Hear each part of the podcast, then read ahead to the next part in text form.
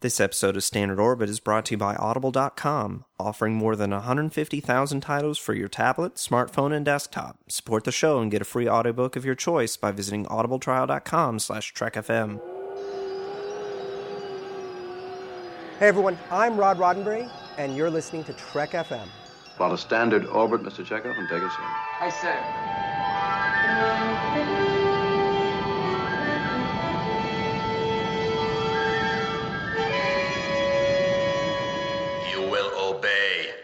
It is the word of Landru.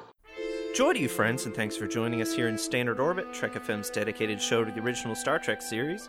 My name is Drew, or Landrew. I'm joined, of course, by my co host, Mike from Commentary Trek Stars. Hello. And we're joined once again by Andi, also known as First Time Trek, here to do her first commentary. Oh yeah. I think for this one I have to be called second time track.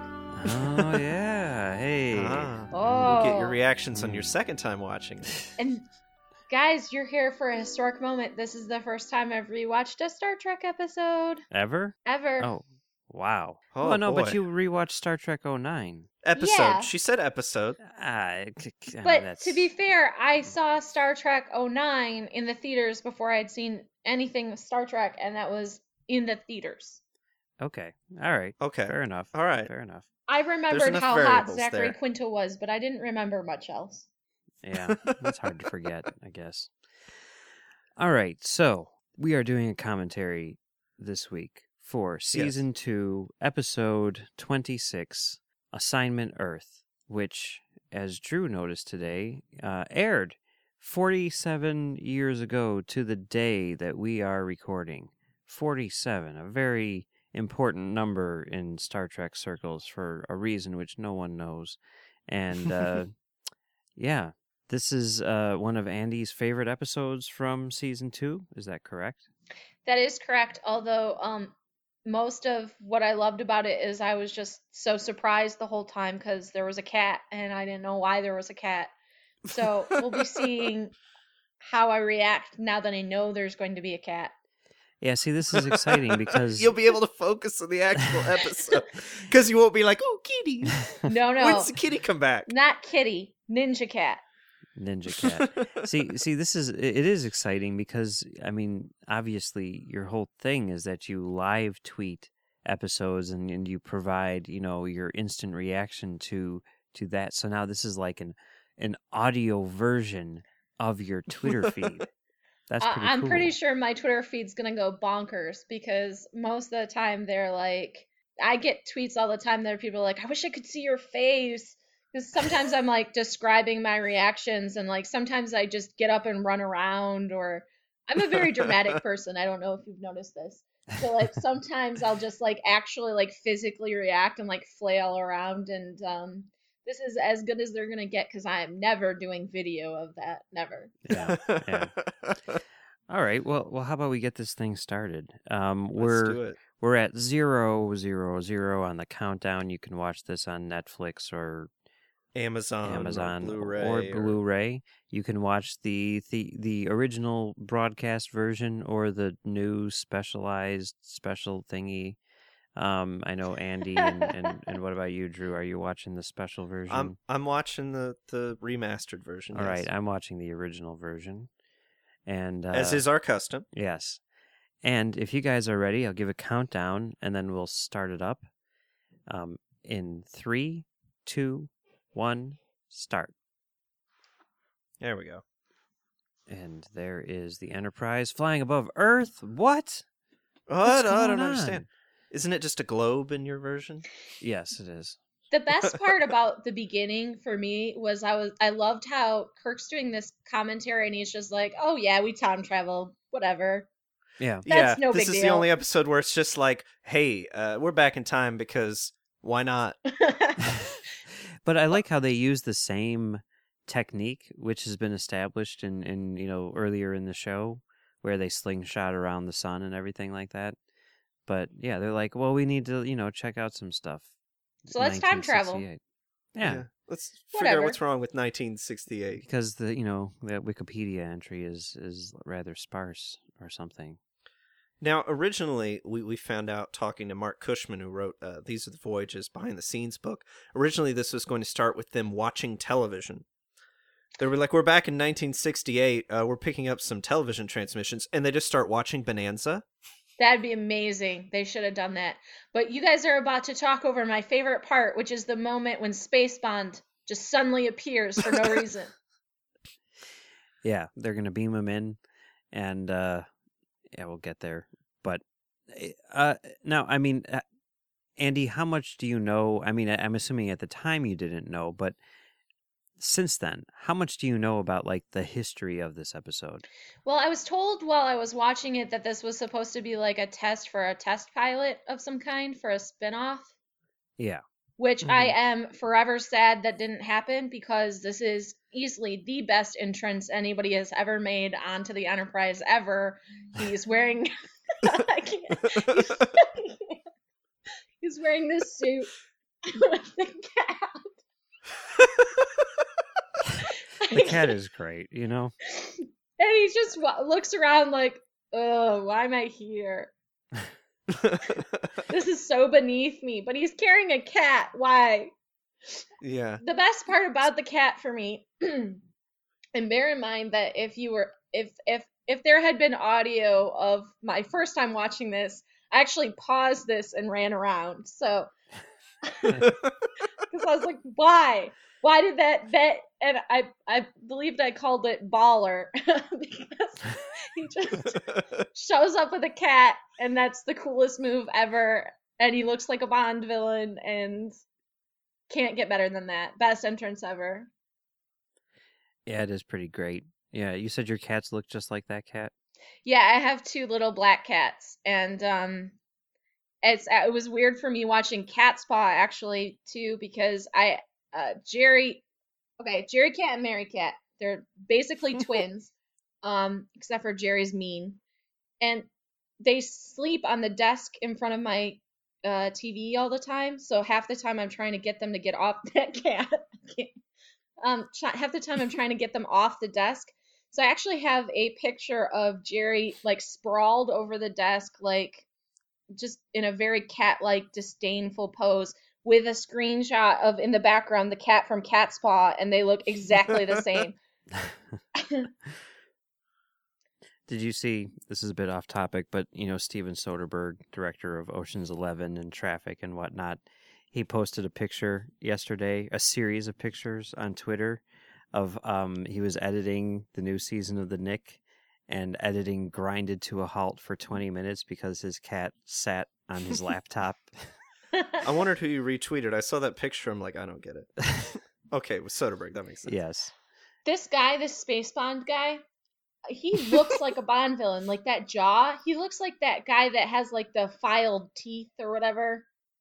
Jaws? Yeah, that guy. He looks like and then this part. Look where at this the cat. This is how I began began calling her ninja cat. The cat was going to attack the security officers. It's totally true. She does attack the security I officers, know. doesn't she? Oh, yeah, I forgot. The moment that she does that, and oh, we're spoiling it for whoever, because when it came out of nowhere for me, it was the No one's first time life. trekking this Okay, with us. sorry. Don't worry. but I don't know how you could ever possibly get over the moment when she not only attacks but wins a fight against an Enterprise security officer. Yeah. Well, you know, like- the enterprise security officers may not be the best in the uh, in the fleet, but you know, But she's a tiny cat.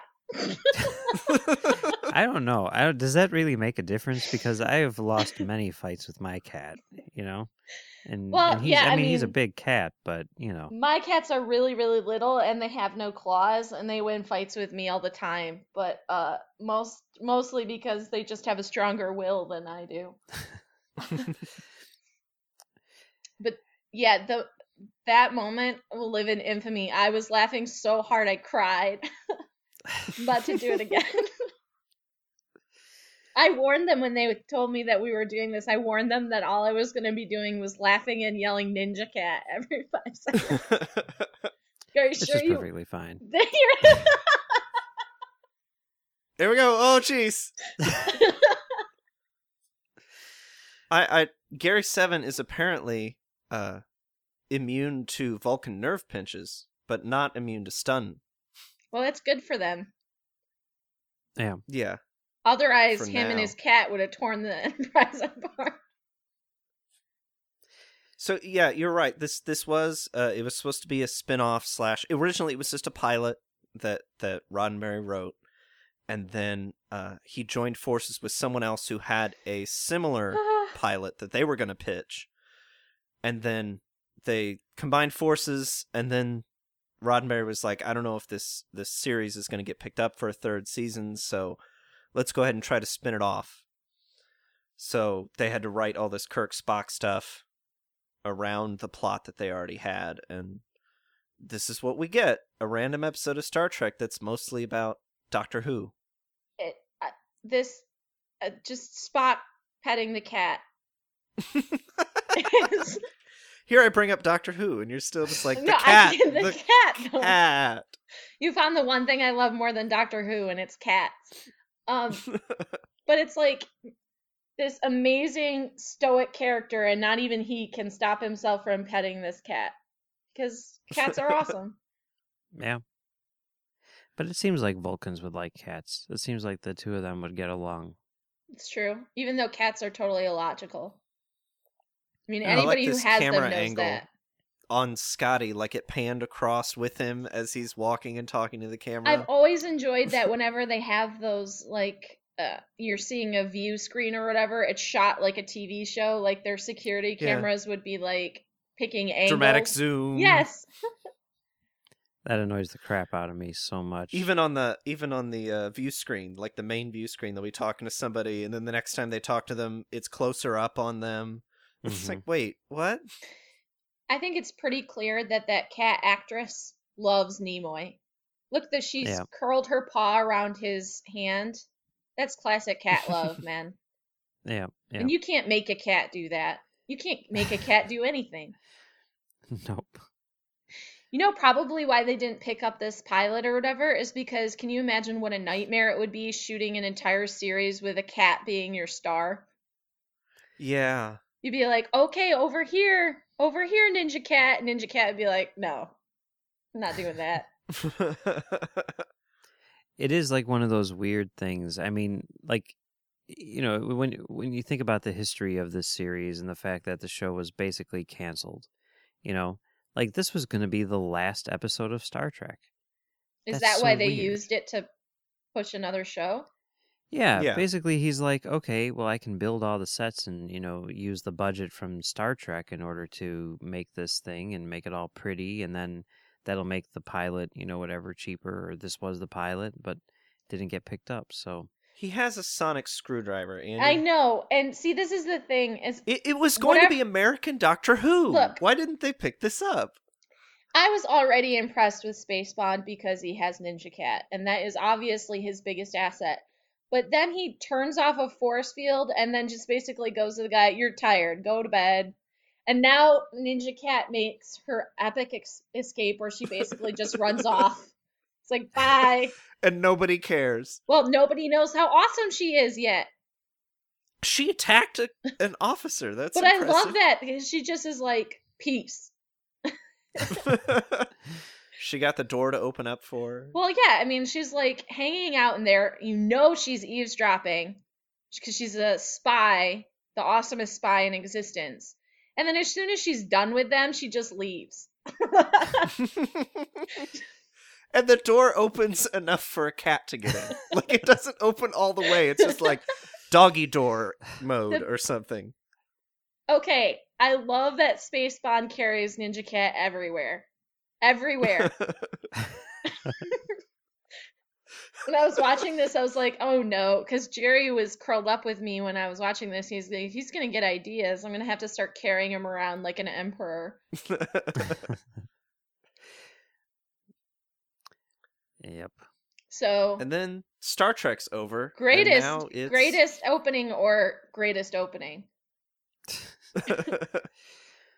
There, there were a series of comic books which were made. I think they were They're written by John super Byrne. good. Yeah, where they basically said like, okay, well, what if this was a show? Let's and do that. hear like four episodes of it. yeah. But like we, we immediately jump into this other television show we've never seen before. We've got moving bookcases, we've got like teleporters and stuff. The and sassy supercomputer. computer. Like it's completely built up all the way. Yeah. Which is cool. And then there's this scene right here. I, I think it's- this is the scene where uh, he's talking to the computer, and the computer's like, I need to verify that you're actually this dude. So tell Yeah. me what your mission is. And he's like, okay, here is Space, the, the, final frontier. These are the Yes, continuing here's voyages the of the premise OA. for a television show, which you will all be watching in the near future. Here's the elevator pitch. The Here best part, though, is that they still haven't explained why he's carrying a cat around and talking Yep. to it. yeah. Because, Right. you know, uh, we get to the end of the episode and kind of understand, but at this point, there's no context for why he has cat, which is why I find it so delightful. Yeah. Yeah. I wonder if those books are real or if that's just a wall. uh, it's probably just a wall. Or you mean in universe? Both. I don't know. I just like books. I've always enjoyed this computer because she's mean to him, and I like that. Yeah. The tie that he wears is pretty cool. Uh, there's there's a, a company called Magnolia that makes ties based on movies, movie ties. They need to make one of these. That would be super obscure. I would totally get that tie. Oh my gosh. no, Mike, stuff. I've got your next cosplay. Okay, you get that Okay. suit. You get that suit and that tie, and I'll lend you Jerry Cat. Oh, yeah, that'll be good. And you'll just walk around on the convention floor carrying Jerry Cat.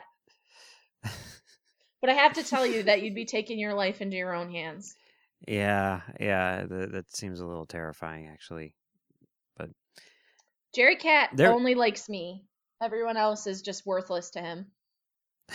Well, what about Mary Cat? Wouldn't that be better? Mary Cat is the sweetest cat alive, but she hates being picked up and she hates being Oh. held. Um, Oh, Oh. okay. So she's weird because she'll come when she's called. So like I can call her anywhere and she'll come running in like ready to ready to be loved, but she hates cuddling and she hates being picked up. Hmm. Super weird. And then Jerry Cat's a cuddler, but he hates everyone. Yeah. See, this is why I said cats are illogical. They don't make any sense. Yeah, I, I'm always disappointed when I when I look it up and realize that the Beta Five computer is not voiced by uh, Majel Roddenberry. Yeah. Because, I mean, really, if you're gonna write like, okay, we we need to establish this thing, why not give your girlfriend a reoccurring job if this one falls apart? Yeah. But no, it's Barbara Babcock who also did the voice of Isis. By the Oh. way, Barbara Babcock, I when she because she actually plays an actual character later on, Mhm. actress. I don't remember which one. Oh, it's in Plato's Looks like a couple Stepchildren. times. Um, Yeah. And I was watching her and I could not figure out where I knew her from, and then I realized it was Dr. Quinn, Medicine Woman, and my mind was blown. But I'm like staring at her. I'm like, I know her. And the thing is, I haven't seen Dr. Quinn What? since it was on the air, which was what mid '90s. That's not Dr. Quinn. Yes, it is. No, it's Yes, not. it is. I'm IMDBing it right now to make you look like a fool. She's That's Jane Seymour. she's No, not she's Dr. not Quinn, Dr. she's Quinn. on Dr. Quinn. Oh. No, I was about to make you look such a fool on IMDb. No, because I looked her up. I'm not. I, I mean, if I look at somebody and I can't figure out where I know them from, I look it up. Okay. She she was in Dr. Quinn. Yeah, she was mean. She was not Dr. Quinn. At least I think she was. I, it's been years. I love all the fur coats. Lots of. Ah, your Yeah. hiding hat. that is a pretty epic hat. It's- you know, I don't know if people wore that back then, It's but so uh, It ugly. looks hot. It's so ugly. He looks like he belongs in a Russian winter. Mm-hmm. But okay, see, the best part is there are a couple of Teri Garr is awesome. There's a, a Yes. couple Mhm. episodes where he uses the same hat, so he like saved it from the city on the edge of forever is the first time we see it and then he uses it again and because as drew pointed out earlier i love to keep an eye on his ear hiding hats i recognized it but this is a new one Yeah, I don't think that that's the same ear hiding no that's hat. not the same one but he wears it again in that uh what's the one where they go in gladiator fight um Patterns of Force. No, No, Um, Bread bread, and and Circuses. circuses. yeah that one Yeah. I like that Gary Seven's cover name is also Gary Seven. Yeah. i never noticed that like really, I'm Doctor Doctor Who. Yes, exactly. That's my cover, Doctor Who.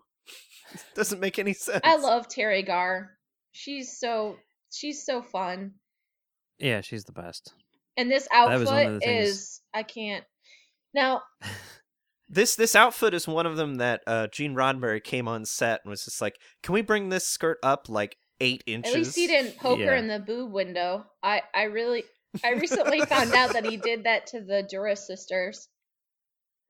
He poked them in the boob window. Yeah, he came Yeah, on no, set but- and poked one of them in the boob window and asked if they were real. well, apparently he maybe he didn't do that, but I mean, word on the street is that Teri Garr did not exactly like doing this, and one of the main reasons was because of Roddenberry. Because he creeped So, her. Yeah, like what is? Doesn't she like refuse to talk about it and stuff? Like I- she's like, I I don't don't, I don't want to talk I about think Star so. Trek. I don't know. She's wearing tights with a single bright pink stripe up the side.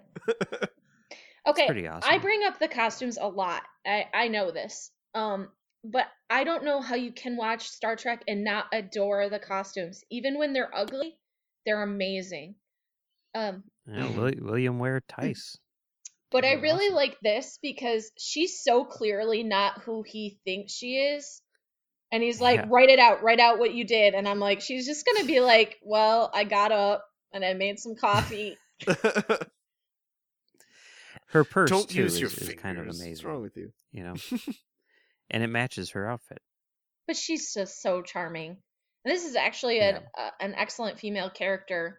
Um, she's cute and she serves an actual purpose, and they establish that she's smart and solves problems, and she reacts entirely how you would react if you were totally confused by all of this spacey nonsense. Yeah.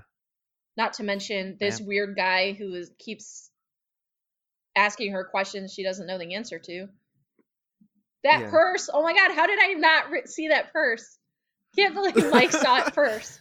What is that? It looks like a portal cube. it does.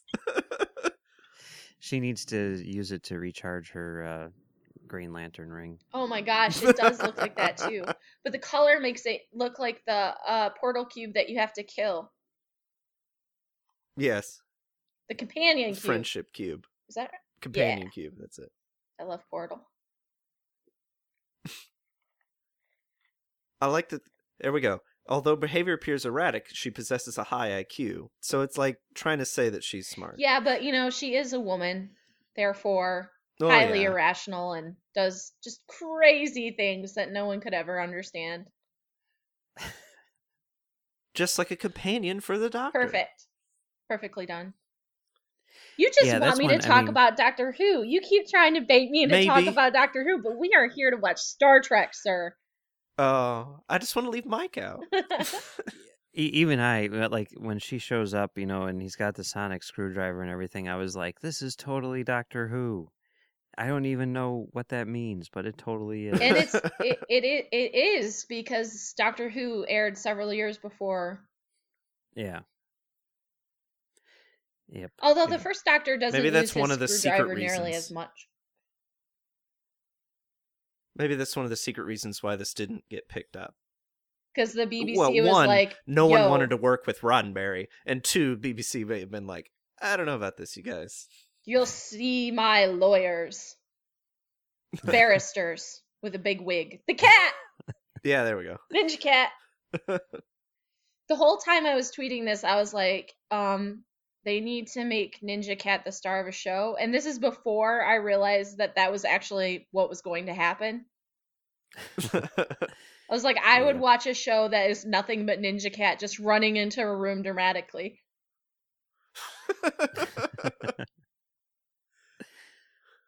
Can't get over that purse. It's hideous.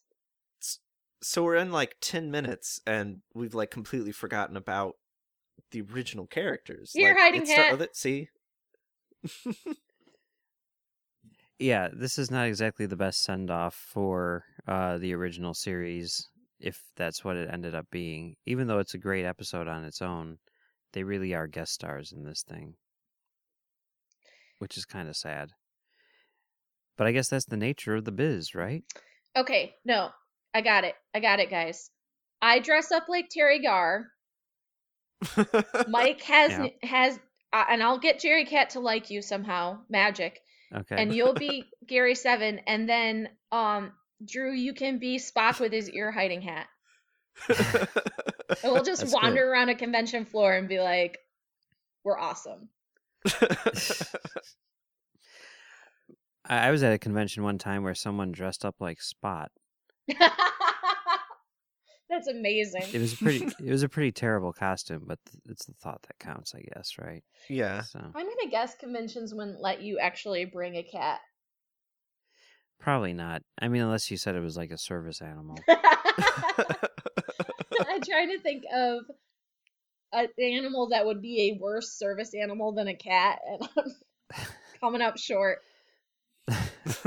Cats were basically a like guinea pig. like thousands of years ago. They were like, "Man, why are we feeding ourselves? This is this is this is a waste of our time." oh, these Yeah. big, dumb, slow humans will probably feed us. The end. And that's how they've been feeding themselves ever since. Yep. Now there is a moment in in this scene that I didn't. he always has to bring a ninja cat. I love how we're talking about how you probably wouldn't be able to bring a cat to a convention, but he literally brings this cat everywhere, including like a nuclear yeah. launch. Yeah, like walks on top of him while he's like hanging from the cat. Well, it, it is a catwalk. I guess that makes sense. Yeah, I guess it makes sense. I'm not super fi- fond of this scene because they basically are just picking up Teri Garr and moving her as if she's furniture. No, the ear hiding hat.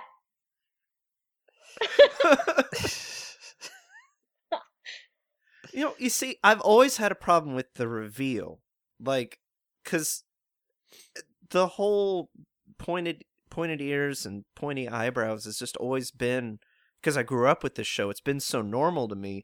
I don't think I would notice if somebody had pointy ears. That's that's what Max said. He said he didn't notice that Spock had pointy ears when he first started watching. Yeah, He it was Max. that I knew it was somebody that I knew. that it was was- Look, Max. those guys just walk. All these people just walking by this man carrying a cat around, and nobody seems to find that strange at all. I mean, would people really find it strange, or would they just be like, I mean, because I'd probably be like, "Oh, look, you got a cat. That's so cool." But they don't react it at was all. the '60s. We don't know Oh. much about the '60s. Maybe people walked around with cats all the time. yeah, that could be. You know, I mean, isn't that how they do it in France? No. My French friend basically calls her cat cat, and they don't feed him at all. And occasionally he's around, and occasionally he isn't. And she was like, "Why would you bring a cat inside and feed it? That's ludicrous." And I was like, "Okay, I mean, I guess this is a cultural difference." I really like these officers have these like really long coats. You would think that would Yeah. impede their movement. Yeah, and see, just the way that they kind of manhandle her has I don't like it. I mean, I, I understand why they are, but Yeah. it's just a little bit uncomfortable. Well, it's better than nerve pinching her, and he should yeah, have nerve that, pinched you her. said He's that, like, and then "Wait, second, what?" I'm like, no, it's not. He should have nerve pinched her, and then she'd be unconscious, and they'd be done. Nope. But then we just do the These poor the cops. funny joke where we beam These somebody poor cops out. are never going to be the same. Isn't that a huge violation of the Prime Directive? Like ludicrously huge. Whatever. Who's gonna believe him? This show's gonna get canceled anyway. Nobody cares. Yeah. Nobody's gonna be talking about this in forty-seven oh, years. Oh, she's she's gorgeous. She really is. She really is. Yeah. Gorgeous and charming. Good combo. Stock footage. Yeah. 1960s So much stock, stock footage. footage. Men sciencing things. Science and the science. Why are they all wearing the same tie? well, kind of like how in uh, Piece of the Action, everybody who's not the three main gangsters wears the same hat. I think it's just that they all, you know, this is what the prop department Oh, had. This dude, tie, tie right or here. tie right. That's just that makes me uncomfortable. Oh. Well, that's how they wear it in Mad Men, so I guess it's kind of Well, what? Oh, you mean with it being really high like that? yeah. Well, that was the style back then. I hate it. And then he's asking. I still don't understand the purpose for- of ties, but I'm pretty sure Sorry. I don't understand the purpose of ties, but I think it's to cover all the buttons. And it kind of Mm. oh, I thought it was that. an arrow pointing to what you wanted to emphasize. um, I love that the security guy is like, "Let me see your papers," but he's never. At no point is he like, "Why do you have a cat?"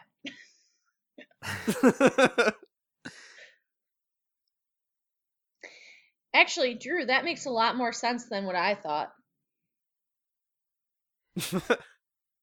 Yeah, I don't get the tie thing. It doesn't make any sense to me. But uh, yeah, no, but definitely if you watch like movies and stuff from the 40s and everything, the ties are always really short like that. Um, It's displeasing to the you eye. lay down and have a nap? yeah, it, it it I, I imagine that his uh his sonic screwdriver thing would not work all the time. Just well, like the obviously, it doesn't so work that- on wood. that would be stupid. right. That's stupid. I have no but idea like, what I that mean, making everybody happy and you know wandering around seems like well, we can get out of any jam. I'm sure they'd fix that. They s- It is just a pilot. Sorry, I'm just. Oh, I'm. I just. This episode is amazing. I wish I could park right outside my front door of work. Yeah, he backed Well, in it there. says what apparently. launch director something. or other. Cromwell. So like, I want a name. I want a So- nameplate on my car. so if he's like the launch director, he probably. and why is he just you know, wandering away? Did I miss that when I was thinking about ties? Stock well, Gary footage. Seven's in the trunk. And here's also the classic, you know, we need to hide James Doohan's hand shots, you know. Let's have him stand really awkwardly so as not to If- show his Andy hand. probably's never noticed. Uh, his right hand, he's missing a finger. Is it no, it's his left hand, right? Who cares? That's cool. I don't remember. One of his hands is missing a finger. Right. So Yeah, exactly. Scotty has all of his fingers, but James Doohan doesn't. So they ha- try to hide it. Why? I don't That's know. dumb. idea. And uh, Well, I think especially because since he lost you it would on- want to explain in the future you know they'd be able to fix Stock that footage. if, I- if this is the perfect society that roddenberry was dreaming about they'd be able to fix that I don't know. I mean, to me, it's like, but they go to great lengths to hide it. He's always like in weird, you know, positioning his arms in weird ways, or they've even gone to like cutaways where, like, if he's picking something up, they'll put it in a different. it's not his hand That's. Yeah, I did not know that, and Especially- I'm disturbed. yeah. And he gets to drive Especially right up he- he against lost the, it. the launch. Yeah he That's lost true, it yeah. in normandy yeah. He lost it at uh, during the Battle of D Day. You know, so I mean, not something you should or be Battle of ashamed of Normandy in on any D-Day. way. exactly Yeah, it's like but i guess it would be hard to explain in a futuristic sci-fi show I- why didn't they fix his finger that seems perfectly reasonable to me. You know, I mean, whatever. They're like, we don't have finger making technology. I'm really, really You know? jealous. yeah of this but we can take out people's brains He just gets to drive wherever he wants, right up to a launch pad. Yeah, when- yeah like right underneath the launch pad but he's like the Yeah, dude in charge, so you know. Yeah, but still. I mean, he literally gets to walk from the car to the, you know, where he's going to start sabotaging the launch. That's the way it works, you oh, know. yeah. I mean, that's, you know, I mean, that's you know, I mean, look at like like a, a movie studio. You know, the director's always got the parking spot in front. Same thing. Mm.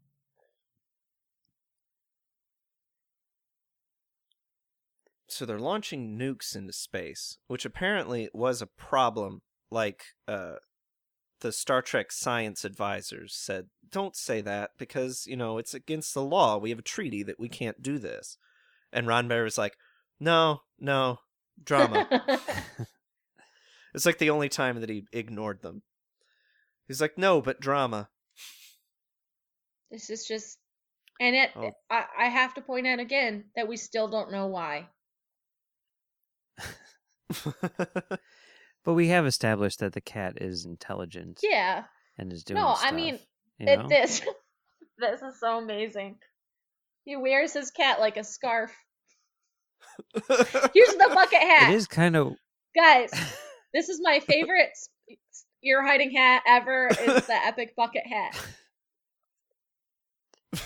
But the best part about it is that Leonard Nimoy is so ludicrously attractive and so hot that he even looks hot in a bucket hat, and that is saying something. If you can look hot in a Yeah. bucket hat, you can pull off anything.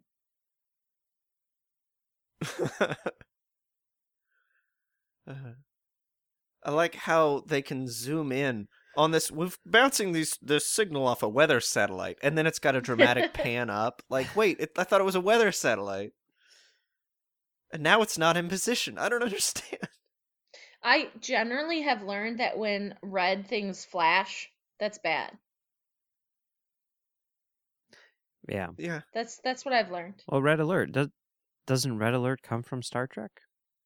I think so. Everything mm-hmm. comes I- from I Star Trek, obviously. Yeah, it's true. Even Doctor Who. Mm, No. They just went back in time and then they created Oh Doctor Who oh, in the past. time travel They can explain everything. Slingshot it around the sun. Is that a sword on the wall? Oh, might be. Wow. I'm just confused as to why you would think using the pen for your secret door tripping. Like pens are actually something people use. Like if you go- it's not like it's not like the Bat Cave where you're like flipping up Lincoln's Exactly, head and like, pushing a button. I mean, guess. there is totally a reason why somebody could be near the desk, suddenly need a pen, and grab the pen. They must have saved a lot of money on this episode. yeah, and now she's gonna with crack this safe. Well, they probably had to because I imagine the sets that they built were really expensive, right? I mean, Yeah. the cat is, But they were- is And they walking paid- on him. They Because of course it is. This cat, I don't know. Oh my- I'm like, let's be real for a second. The cat, how did they yes, train this the cat, the cat? that they have for this episode is amazing. Now, to be fair, when I do yoga and I'm in child's pose, Mary Cat settles herself right in the same place in the small of my back. But I could never get her to do that. Yeah, yeah. My cat crawls on my back all the time, but uh, not on cue. of course, we don't know how many hundreds of takes it took for that Uh, to happen. At this point, That's I'm true. guessing that they Days just put the cat in the scene and let it do what it wanted. Yeah, as long as it didn't like jump into Yeah. the camera. Uh, the, always the awkward situation where Kirk and Spock are captured and everybody's poking their phasers and stuff. Kirk and Spock are captured one bajillion times and escape another bajillion times. the number of times they're in some sort of jail.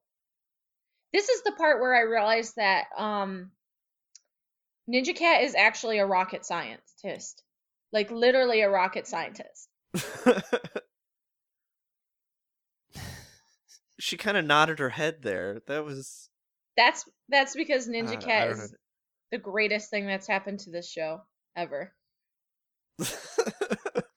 I mean, you talk about cosplaying Gary Seven and everything like that, but really, I mean, for your cat, if you get the collar thing, then they could cosplay yeah. too. Um, the problem would be that they would hate it. yeah, yeah, it's true. He's just he's just he doesn't know what he's doing. Gary's just God, poking he's so and prodding. handsome. Look how handsome he is. what? How does he manage to just Yeah, like that- zoom into Gary Seven? Yeah, zoom in even closer. Here's a dramatic shot. Drew, I didn't even know his name was Gary Seven until you said so because the whole time I was watching it, all I thought I, I just called him Space Bond the whole time. Oh, but Gary seven. Like that's just seven. It- Well, I and mean, it- isn't the implication I that there's like a Gary would have been six and a Gary but- eight? Probably, yeah. Yeah. Ninja Cat, what do I do with these wires? Help!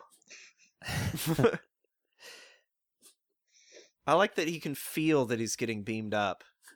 See, that's not quite as epic as his first entrance, but it's still pretty good. Because now he's like casually sitting on the ground. It is weird though, like if if, you know, the cat is like a sentient being and everything like that. And and really they just work together. It seems like you know, the fact that every time that he picks up the cat, which is perfectly reasonable and everything, but he's like stroking it and everything. I mean, there seems to be some boundary See, issues when there. I when I knew when I was watching, I agree. But when I was watching it the first time, I actually thought it was a cat because I didn't know, right? And then at the end, when it switched to a woman, I was like, I'm gonna pretend that didn't happen because that just changed the whole thing. She's wearing a collar. He's carrying her around. So I just pretend that didn't happen. Is Yeah. is it a collar or is it just like a? I mean, that's just some bling. I thought it was a right? necklace. Yeah. It's a necklace. Yeah, it's a necklace. It's not a collar. She only saw it for a few seconds. She'll see it again in a minute. Okay. that bucket hat. And this is one of my favorite things about when Kirk And it doesn't hide his ears. You could see his ears just fine with him. it just distracts with its ugliness. So, one of my favorite things about Kirk and Spock when they're in a jam and what they do is basically Kirk causes a distraction and Spock gets sneaky.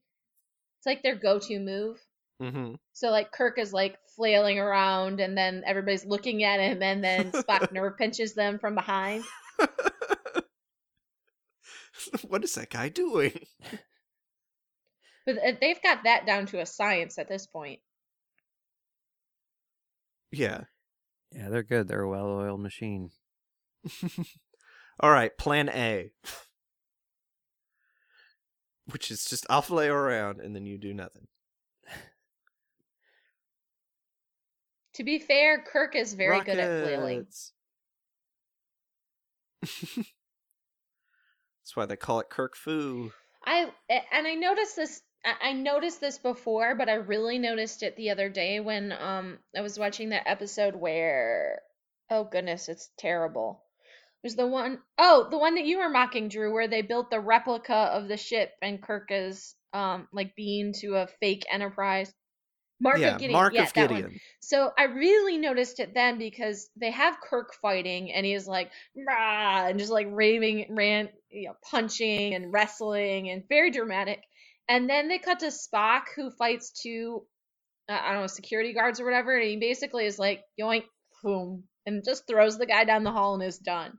It's like very straightforward fighting with like no flair whatsoever, very businesslike. And I actually like that they gave him different styles. Yeah. Yeah, that was uh, Nimoy who who decided that. He's like, I don't think Vulcans would be violent. How about he just has a thing where you can just pinch them and they fall down? They were like, cool, go Well, with that. I mean, he's clearly a very good fighter. He holds his own quite admirably, quite often. I mean, the other thing to think about, I guess, is that Vulcans are naturally stronger than humans. Well, he right? does hurl that guy Mhm, down the so- hallway without blinking an eye. That is a good shot. Yeah. But now I'm confused by a sonic screwdriver because what? That was more like a What does that thing do? Everything. Everything, apparently. Wasn't that what a Apparently it sonic makes a sonic s- screwdriver does? It's kind. It's supposedly limited. I thought that No, It the the doesn't sonic affect screwdriver humans. uses anything. sonic technology to do stuff. See, that makes total stuff total sense. This Yeah. this uses something to make people happy and very susceptible to suggestion or shoots things. I mean, Okay, I got the impression that that's like exactly what a sonic screwdriver. No. I've But- never seen Uh. the doctor use a sonic screwdriver to like alter someone's mood. He blows things up with it all the time. Yeah. Well, Mike has never seen the sonic screwdriver, so. I've seen sonic bit like that. screwdrivers. twice. More red blinking. Well, I mean, I've seen them around. You know, I mean, like I've seen them around the house and stuff. no, I mean I have because I lived in a house with a dude who was a big Doctor Who fan, and he'd have sonic screwdrivers. As you do. I love that.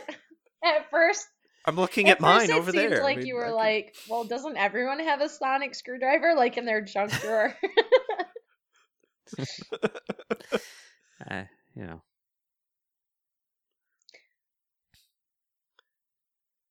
Yeah, I like that. Uh, at this point, even now, you don't know what Gary's point was. Like, is he gonna try to blow up? well, I the thought it Earth? was And pretty obvious that he was Teri a good Garr's guy. like, I'm gonna stop him. No one who has a cat who likes him that much is bad. what about Blofeld? yeah, freaking Did that cat Blofeld. really like him, or did that cat tolerate him?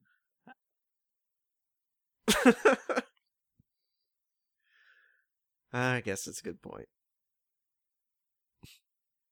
See, I don't think Blofeld's cat would have slept on his, the small of his back. That's all I'm saying. Oh, okay. Oh, but man, that would be awesome. Oh man, they better do that, in Spectre. I want to see a cat sleeping on the small of Christoph Waltz. I just- I just really love that I've been watching. Oh my. Okay, come on now. Spock and Kirk have been standing there doing nothing for like 10 minutes. yeah. Nothing. Things are still happening. It's like Spock oh, we're actually looks kind here. of bored. it's a metaphor. This is what happens for when you take. for This, is what happens when you take a script Yeah. and you say, "What are our characters going to do while this is happening?" S- Oh, stand there. stand Wear a around, you bucket know? hat.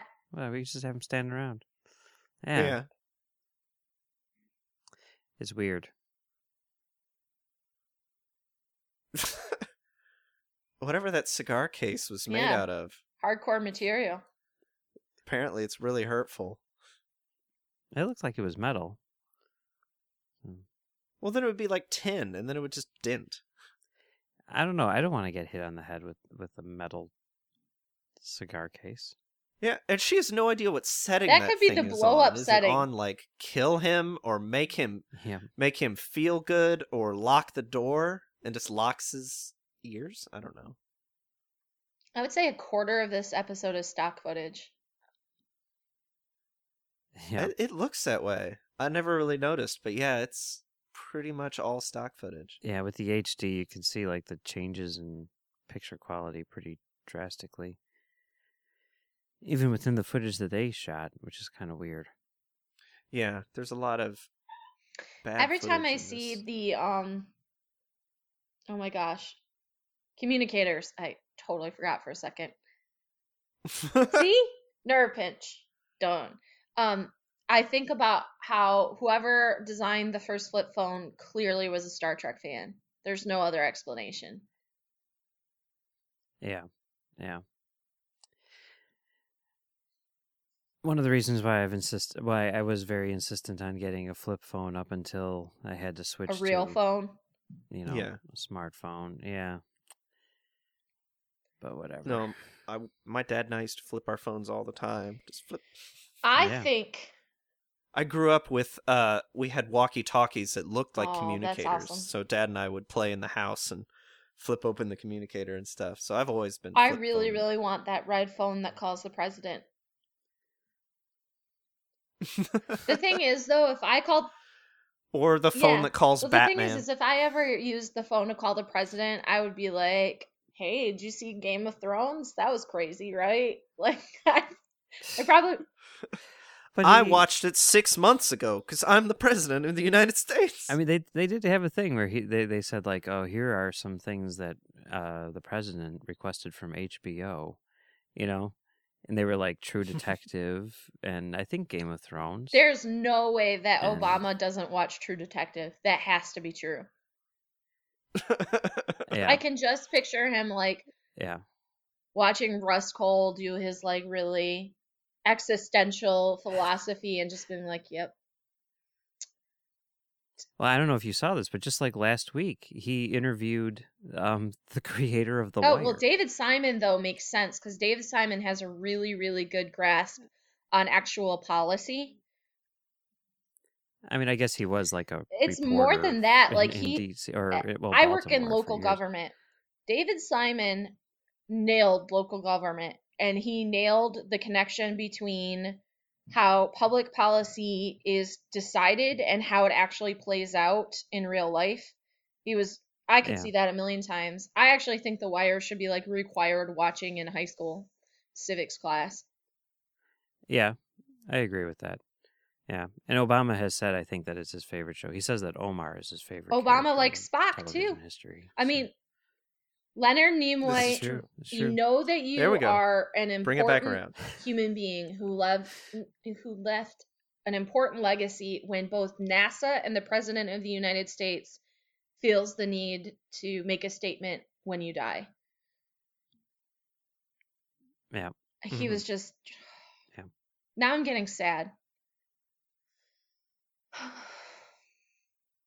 Yeah. Don't Just wait till Don't the do it. movies. no, but you know, on the bright side, he did live a, a very long and, and full life, and he he left a, a legacy behind, which is you know something we could all appreciate. Yeah, that so- didn't stop me from sobbing at my desk It's like a little girl. All my work colleagues were like, Yeah, "What are you yeah, well, doing?" No, no, I, I I I know the feeling for sure. Yeah. yeah. I felt kind of weird about it actually because I was like, if I feel this strongly and I haven't even finished the original series, what are people that grew up with the original series feeling? It is strange, you know. I mean, I like I, as I said then, it's like I should not for some dude who I'd never even met, you know. I Like should not be this affected. feel like but- that. Even for me, he didn't feel like that. He felt like Yeah. a member of your family, like an honorary uncle or something. Yeah. Yeah. There are just some people, sometimes actors, sometimes not. Some people that connect in a bigger way. I don't know how to put it better than that. And he was one of those people. Yeah. See, no. Oh, here And then comes. No. I like that. I pretend that this does not happen. She is a cat. She is not a cat lady. She she does not wear that outfit. Nope. I like that that Kirk and Spock are just like, no, we didn't interfere because this was uh, exactly what was supposed to happen. Why didn't they look that up? They knew they were going to be there that day. Yeah. They were going back there to figure out stuff, and it's like, oh yeah, according to history books, this happened. So yeah, we're going to let you do it. Why would she need to have ears See, the two. Th- when she is human? Cat ears. Yeah. oh, it's like uh, you know, what's her name? Ariana Grande. She does that, right? So it's just a thing. It's the fashion. it catches on now in two- 2015. Okay, so you're telling me that Ninja Cat in human from. form needs to have sparkly tights and cat ears? Uh, the sparkly tights I can't really justify, but the cat ears, you know, I can just see that as being a fashion trend, which is, you know, I hate it. continued from 2015 She's just a cat. future. Uh, the cat ears are a little weird. It's like, I, I mean, I, I don't have any problem with her changing into human form. Um, the, the idea that she's dressed as like a cat Halloween Playmate? costume thing is a little. She was a Playboy That's playmate. probably why she Was was she? cast. Okay. yes. but but but but the fact that you know Teri Garr is like, what the fuck is that, dude? What's We going can on? swear. If I knew You we know? could swear, we would have Uh, to. No. no, No. sorry. No. I was thinking that I was on my other show. I'm sorry. Uh, whatever. Man, if, uh, I, sorry. if I had Uh, known what, that, what the? F- this commentary would have been totally different. No. You're not allowed. but but the point was, you know, that at least Teri Garr actually calls them out on it. Yeah. Which is weird seeing as how they're the ones who put that in them in the thing and it, it doesn't make a lot of sense but at least it's acknowledged that it's I love that that So, that weird that. alien head is still the last thing you see. yeah hmm yeah it's great so that's Some that. things never change. that's uh that's assignment earth the end of season Oh, you know what? We should just go on and, And keep now- watching the epic episode that is Spock's brain. That's the best No, that's episode okay. ever, guys. I have things you to do. Spoilers, spoilers. Come on. you haven't I seen have it yet. I have seen it. I'm not gonna lie. It's horrible. I never want to see it again. So, so Andi, uh, where where can people find you on the internet? Um, you can watch my live tweeting at uh, at First Time Trek on Twitter. There's no audio, but it's still fun. And I am also part of the podcast Women at Warp, which you can find at womenatwarp.com. Excellent. Well, thank you very much for joining us again. We really appreciate it. And yeah, yeah, finish up season three real quick so that we can have you back on to talk Uh, about that. yes, and thank you for letting me watch Space Bond and Ninja Cat again. Anytime, anytime. Mhm. Thanks, Andi.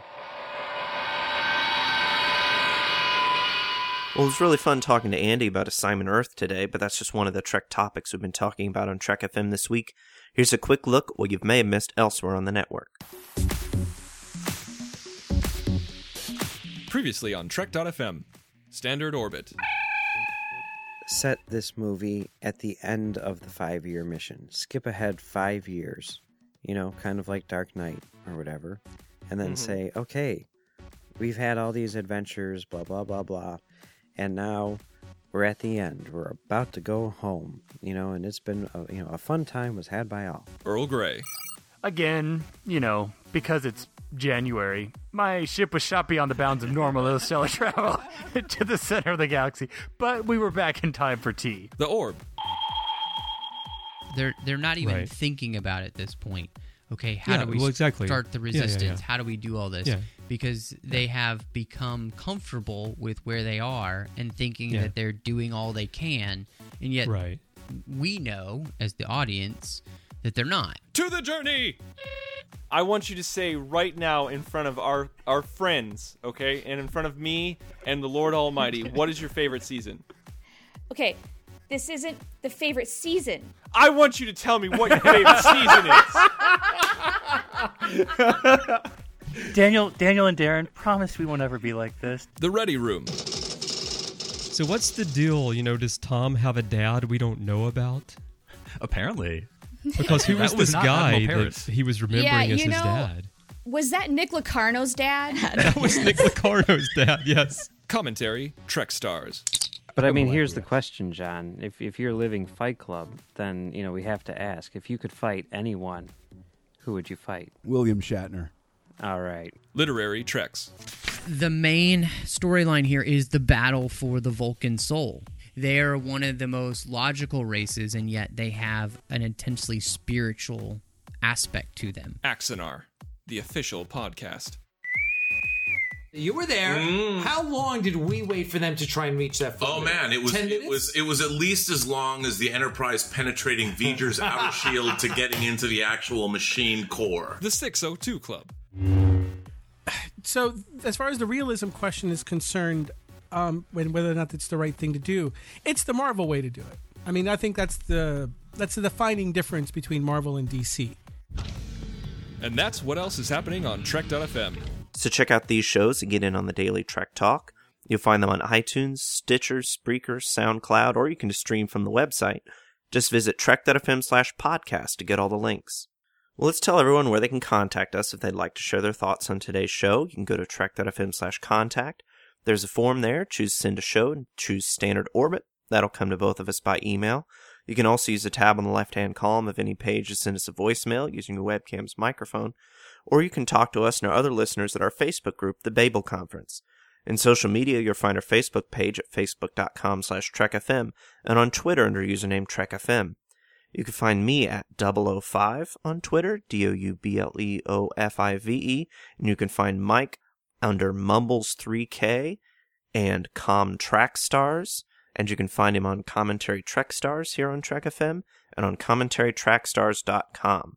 Before we go, we'd like to ask everyone to please support our sponsor, who helps bring Standard Orbit to you each week, and our sponsor for this show is Audible.com.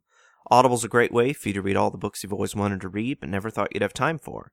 Audible's the premier source for audiobooks with more than 150,000 titles to choose from and new titles coming every week.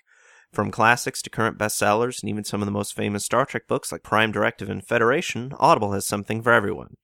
As a Trek FM listener, you can get a free audiobook of your choice along with a 30-day trial just to see how great Audible is. So give it a try today, catch up on all those classic Star Trek books you've yet to read or the latest novel from your favorite author as well. Just go to audibletrial.com slash trekfm and sign up today. Again, that's audibletrial.com slash trekfm, and we thank Audible for supporting Standard Orbit and Trek FM. We'd also like to thank Richard Rutledge Jr. for being our associate producer. You can find him on Twitter at RUT8972, and we really appreciate him supporting us on Patreon. And if you want to support us on Patreon, that's another way you can help out. You can go to patreon.com slash trekfm, you'll find a list of donation levels where you can get things like exclusive digital goodies, early access to episodes, access to our project manager, and even be listed as an associate producer for our shows. You'll also find out where the donations can go, things like covering the monthly cost of hosting and distribution, hiring an editor for our shows, and upgrading our equipment. Again, that's patreon.com slash trekfm, so check it out.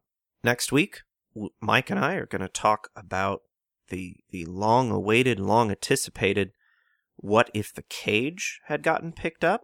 That that that what if scenario. And then the week after that, we'll have Andi back for season 3. So be sure to stay tuned for that. Well, everybody, thanks for listening. Have a good week and keep on trekking. It is the will of Landru. Mr. Chekov, take us out of orbit ahead, warp factor one. Hi, sir.